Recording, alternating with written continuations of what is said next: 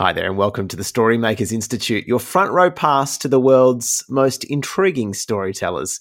And today we're going to be wandering through the mind of Dr. Tyson Yunkaporta, an Aboriginal thinker, the author of Sand Talk. He's just got a new book out, actually. This new book is called Right Story, Wrong Story, and it goes into a man grappling with the success of his first book and the ramifications of it as well. But we're also today on the show going to talk about disinformation and what right story and wrong story actually is.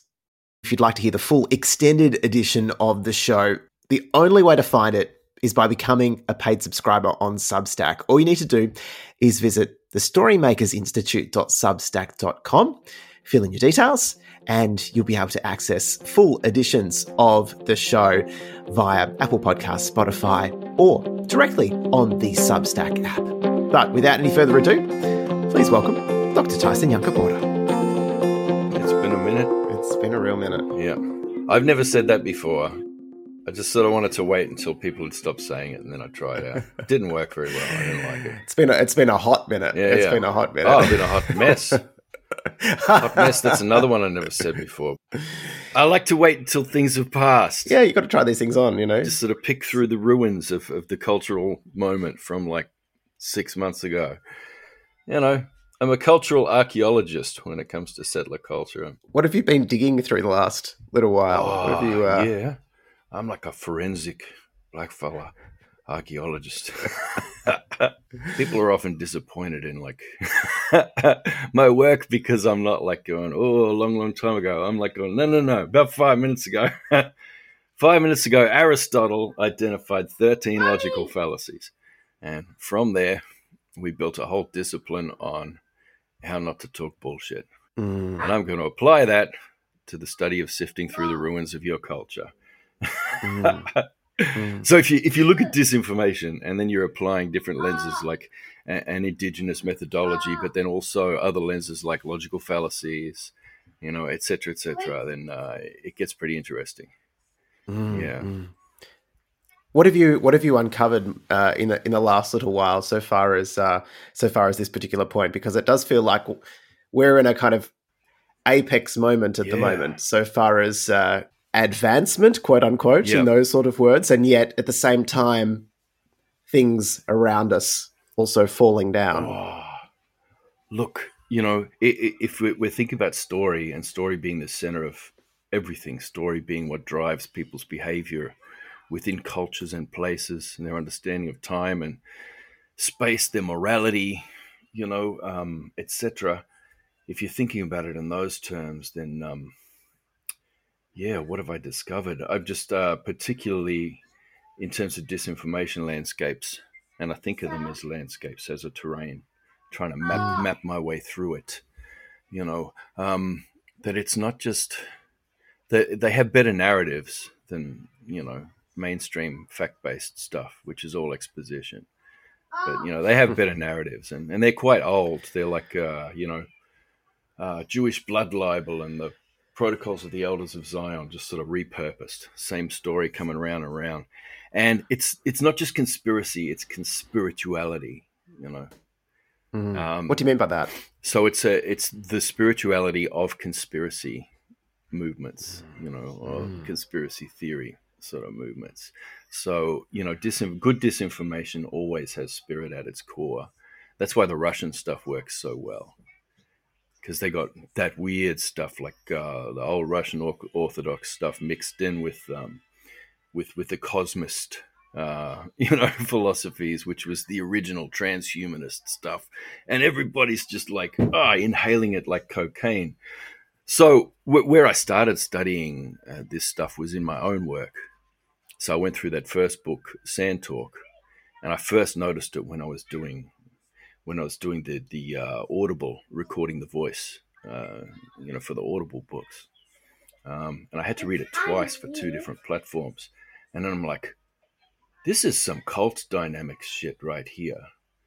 This is some, yeah, yeah, I'm okay, and I can see the pattern. If you know cult dynamics, it's like okay, so I'm love bombing for about half a chapter, and sort of making you feel like you're coming into relation and you feel really cared for and, and loved. Uh-huh. And then I just slap you out of nowhere, slap you with something. And while you're discombobulated and going, Where's the love? Where did the love go? Then I offer you a heuristic. like, here we go. Here's like a, a, way to look at the world. Take the pill. Yeah, here's, yeah here's, take the pill. Here's five, indi- the five indigenous ways of thinking. Like, yeah, read it. and they're like, oh, yes. And they're grabbing that like a drowning man. And then, like, you know, and then I love bomb you for a bit more. And then slap, I do another one. And I'm like, oh, that's some guru shit. And then I'm I'm finding all the logical fallacies in there, particularly the false dichotomies. That that's all, always the the usual one.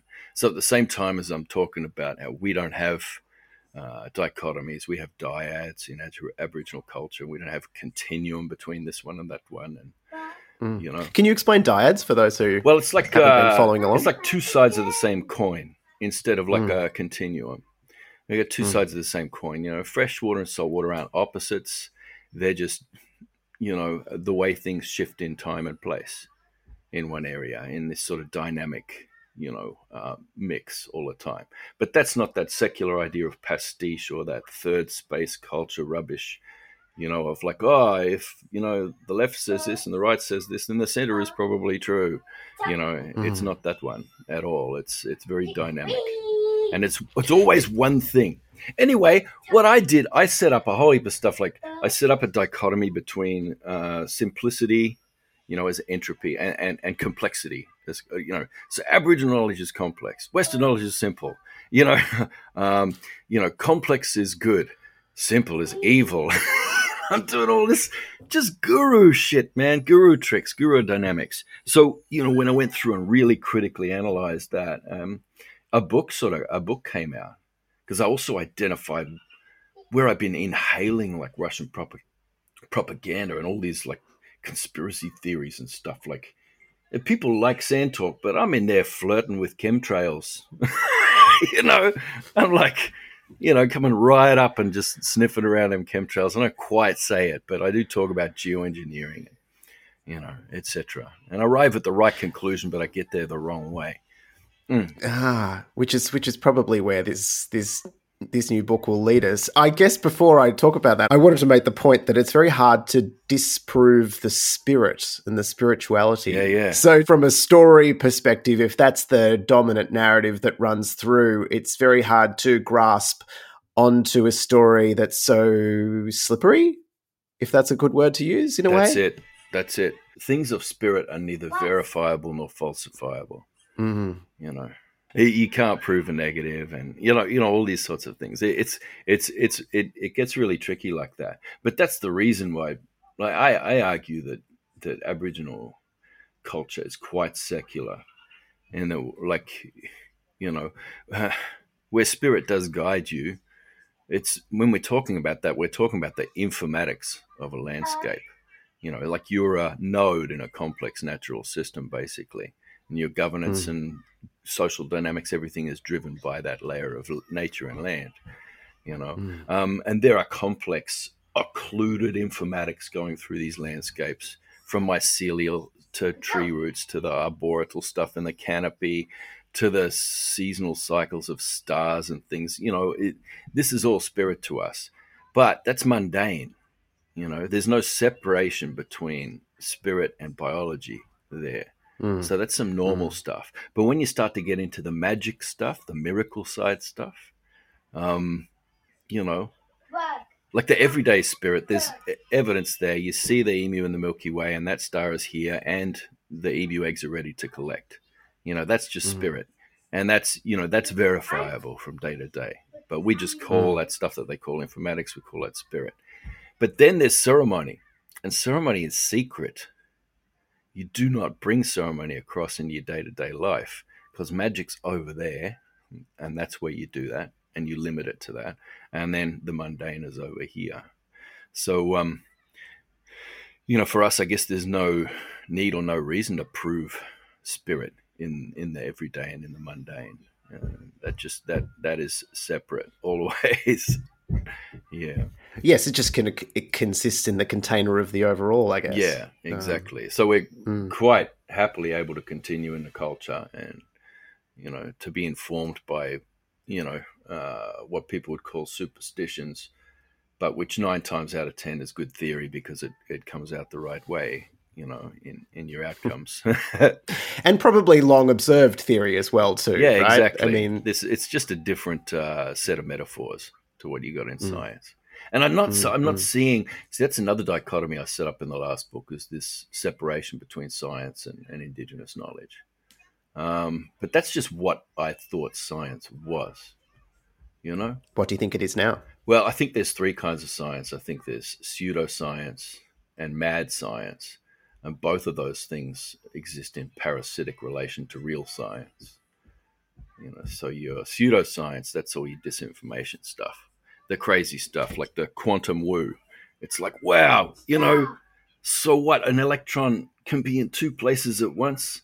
I can be in two places at once. I'm like an amazing new age bloody mystic, you know, that kind of thing. That's the pseudoscience. And then the mad science is just the stuff that you can weaponize and scale. Like you can just take this bit and apply that to your rocket design and bloody, you know, blow up the moon. Um, mm. That's the mad science. Um, mm-hmm. But then the real science is where all that comes from, which is, you know, okay, so what's the scientific center of the world? What's the central organization that controls all science? There fricking isn't one. It is a, um, you know, it, it has no center. It's like a, a leaderless thing science. There are, you know, it doesn't mean there aren't hierarchies here and there, but it's distributed.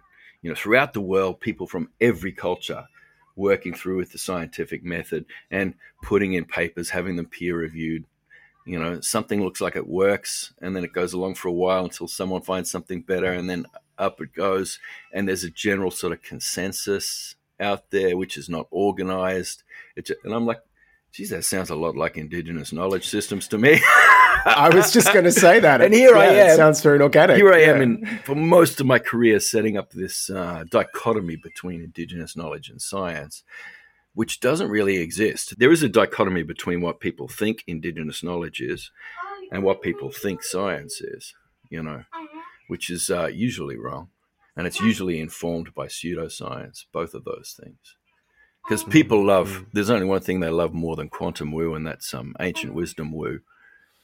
And there's plenty of us out there prepared to dish it up for them, which is the reason why the last book was a bestseller, but this one certainly won't be.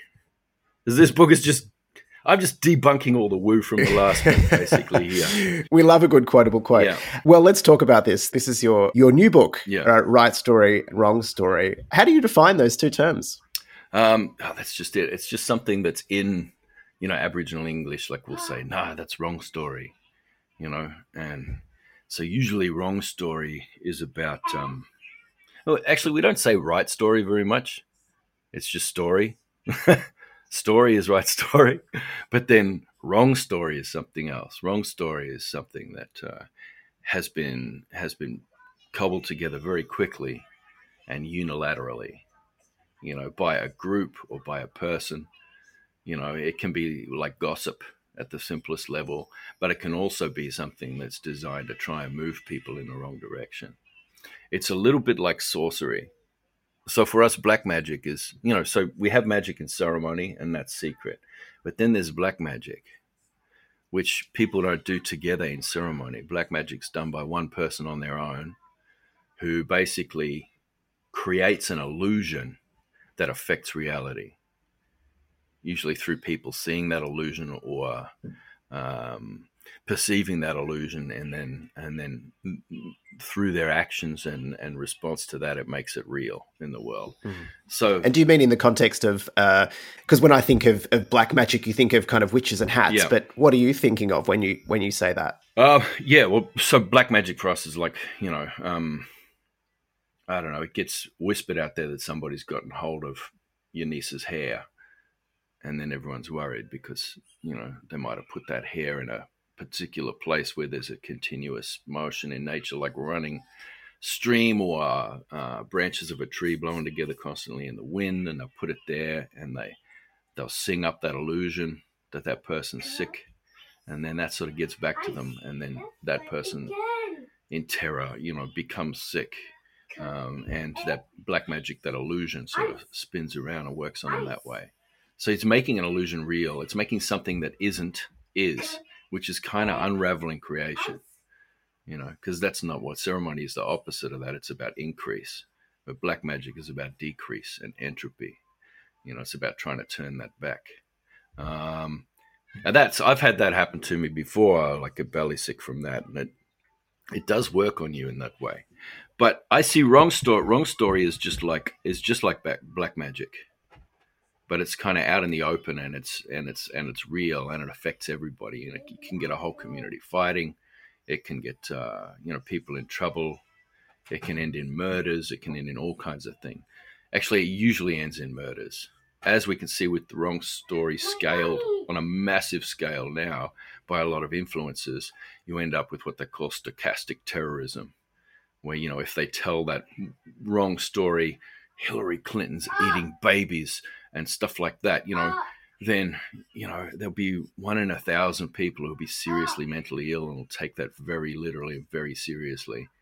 And we'll build on that. And then, you know, one in 10,000 of them will get the idea to act on it and if your audience is uh, like 10 million people, then you've got quite a little terror cell in there who's out in the world, you know, shooting up queer nightclubs, you know, uh, attacking people at bloody, you know, drag queen story hour, you know, etc., etc., etc. That mm, worked mm. on me too. That one, like I what the drag queen story hour, not the drag queen story hour, because I was already aware by then. So by the time they started doing that one, it didn't get through. So, you know. What did you get caught up in? I got caught with Hillary. Oh, I see. Now, Hillary's done some hateful shit, but no more than any other neoliberal oligarch, right? But I hated her more than all the other neoliberal oligarchs who happen to be men. But I hated Hillary. And when I went back through my thought processes and decision trees and everything else in my mind, I went right back to like, oh, well, that was that 20 hours you spent on YouTube that time, you know. So you got caught. Yeah. It's almost like a virus that got, got into your system through the stories that people were telling you, yeah. through the media the which you were observing. You know what else by. come through on that one? Like hating Hillary more than the other oligarchs. Uh, hmm, misogyny mm, sneaks mm. in there because it's all grounded in that. So a lot of the a lot of the bad story, wrong story coming through about how, you know, misogyny, male supremacy, white supremacy, all these things, they sneak under the radar. Mm. And we keep thinking that minorities, people of color, indigenous people, queer people, etc., are going to be immune to this. But no, we're not. We can get roped in real easy. And next minute, we find ourselves marching alongside white supremacists and you know, spray painting graffiti on billboards says like "Hold the line, Canada." You know, remember when the fascist Canadian truckers were trying to shut down Ontario? Yeah, here in Melbourne, that was like that lit up, and there's a direct pipeline from the states now with wrong story. So, for example, the um, remember the kitty litter story that come out of Joe Rogan? He made it up basically, but the idea that schools were now providing kitty litter trays for children oh, yes. who identified as cats. Yes, and I've heard that. That one. was used to like really set fire to the the trans panic, that vast moral mm. panic, which was like a, a, cluster of wrong stories. Well, that one it, it landed in Australia before it landed anywhere else, and set fire to the place. Here, everybody was mm. going on about it. Do you think that's come from a place where everyone has a microphone? Is is that the root cause here, or is this always has wrong story always been part of the fabric of culture? Yes, everyone's got a, a microphone, but everyone's got headphones too. Mm. So you've got your influence from the spiritual. You've got the influence from from uh, different forms of media. Uh, I guess I'm trying to think about how to.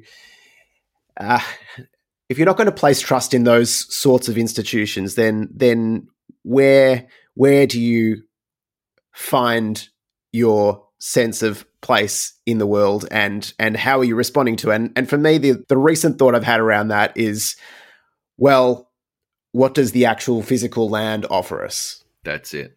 Well see, you know that that that's that's the reason is to um is to make everyone mistrust the institutions so much that um you know the idea of making billionaires pay some taxes is goes on the back burner you know, because we can't trust the institutions who are doing that. You can't trust the institutions who are regulating for safety and regulating for, um, you know, the environment. You know, um, and holding back you know, your big robber barons from killing everybody and everything and never paying a cent of tax to fix it. you know, um, so that's the idea. That's why they're paying all that money in. So, but how do we how do we find solid ground to stand on? That's the trick. It's about knowing the difference between right story and wrong story. So it comes back to so what's wrong story? Wrong story is somebody out of place, you know, unilaterally, individually, or as a group, um, you know, are creating wrong story deliberately. They know it's bullshit, but they do it quite deliberately in order to create an illusion in the world that will create a real effect in the world. That's wrong. So what's the opposite of that? That's why I put right story there. You know, mm. so what is right story so, then in that context? Well, if you wanted to go with a dichotomous logic, you could say it's the opposite of that. I suspect I? you've got though the alternative to that yeah, yeah. too in your mind. Uh, I'm black. What's black? Well, it's um, it's not white. That's yeah, yeah. No, it doesn't work like that. But you know, it does. It does have all these. Um, uh, it, it, it does have characteristics of being something that comes out of place and land and a relation with place and land. Uh, it comes from community collectively and it comes over deep time. Uh, it comes over at least a, a couple of generations. Um, and even better if it comes over more, you know. Um, it is grounded also in um, cautionary tale. So you have cautionary tales there about, hey, this is where this has gone wrong before. That's why that hill's there. That's the body of the guy who got his head cut off because he wouldn't share. so, you know, you have an economy based on sharing.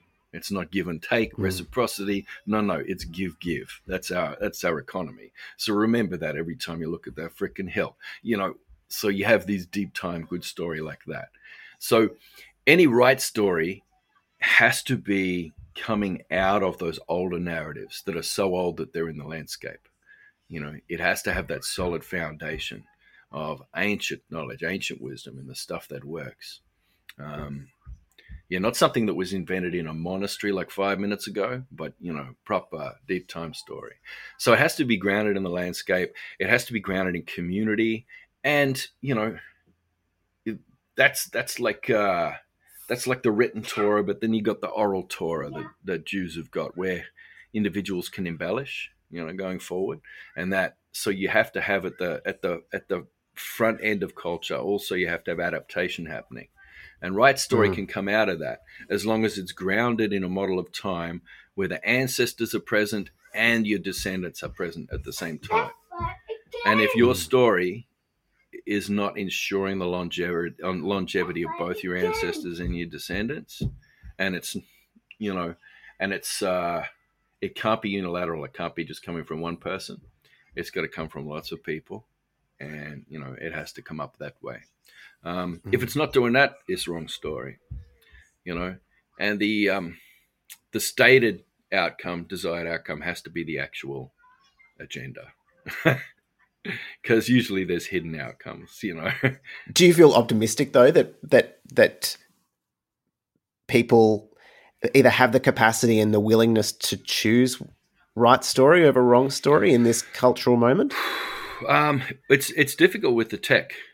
I i i know that there are a lot of people actually trying to put together you know um,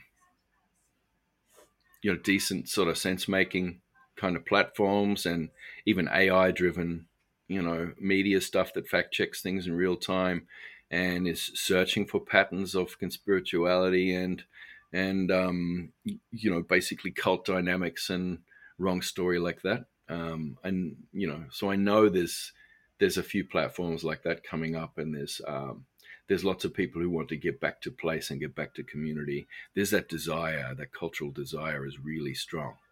Unfortunately, though, we're so online that a lot of those people, they're our allies, and they're very respectfully coming and saying, "We're here to listen, and we're here to here to act and be guided by you." Um, yep, and we ha- we've learned cultural humility, and we're here to sit with you. Um, what a lot of us tend to do is take cheap shots at those people. It's like, oh, here's a dog I can kick. So a lot of us tend to, because we've never been able to punch down on anyone, suddenly we got these passive sort of allies and we start punching down on them. And mm. we start telling them that they're irreparably flawed and that they'll always be racist, them and their grandkids forever because it's in their DNA, and all they can do is, is, is you know, sit there and repent. at our feet, you know. So you have a lot of indigenous thinkers sort of doing that. You can score easy points and got to get it, get a lot of yes, this kind of clicks and stuff like that. But um, that's not a sustainable model, man. That's not a sustainable relational model. Um, you know, to have like to mine followers from people who are genuinely ready to reconnect with land, reconnect with community, learn from the old people so that there is foundational story and cautionary tale that they can build right story from. There are a lot of people ready, like they're fucking ready, bros. They've been ready for for a decade or more, ready for this, and respectfully waiting.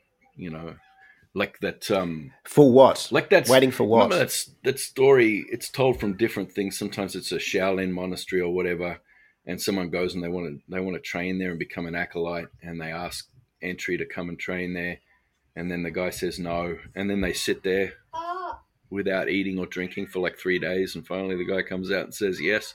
You know, we got a lot of allies who've been sitting and waiting, and they're getting fucking thirsty, bros. yeah, it's like throw them a bone, throw them a bone, give them something. What do you think people are waiting for? Uh, people are, are, waiting to be brought into um, uh, narrative and law of the land and to come under that come under that law. People are waiting for, you know, something real. They know everything else is just shifting sands of perception and they long for a foundational reality. And we have that here. We have that in our law, you know. So they're respectfully asking to come in and uh, sit and over generations become part of that law so that we can have a future. There are a lot of people really respectfully doing that work. Um, and, you know, I don't know. They they tend to get shot down in public. But in a way, it's their own fault for going online so much. What are you doing in there? if you're really trying to reconnect and get foundational, why are you still on Twitter? Just get off. Just get offline. Why just are you still? Offline. Why are you still on Facebook? Why are you doing that stuff? You know. No, no one needs to be on any of that. Um, I was going to ask you: Do you think that that this sort of same concept could be applied to the global context too, when you've got indigenous cultures across many parts of the world. Do you do you see that uh, that same desire, that same thirst, that same readiness being applied to in other parts of the world? Yeah, unfortunately, there's the wrong story of New Age uh, culture, you know, which is coming out of some really bad stuff. Actually, uh, it's originating. What do you mean by that? Well, uh, New Age culture is and New Age spirituality originates in the same place that. Um, that eugenics and, and fascism arose from. It's those same stories. Uh, all of that stuff came out of mythologies of you know um, you know spirit channeling you know the ancestors and finding out the secret history of the world you know where there were once all a golden age and aryans ruled everybody you know what i mean and that there's this mythical magical race of aryans um, and that comes from an older wrong story invented by the ancient Greeks about the, uh, the Hyperboreans. They invented this magical culture that descended straight from Apollo.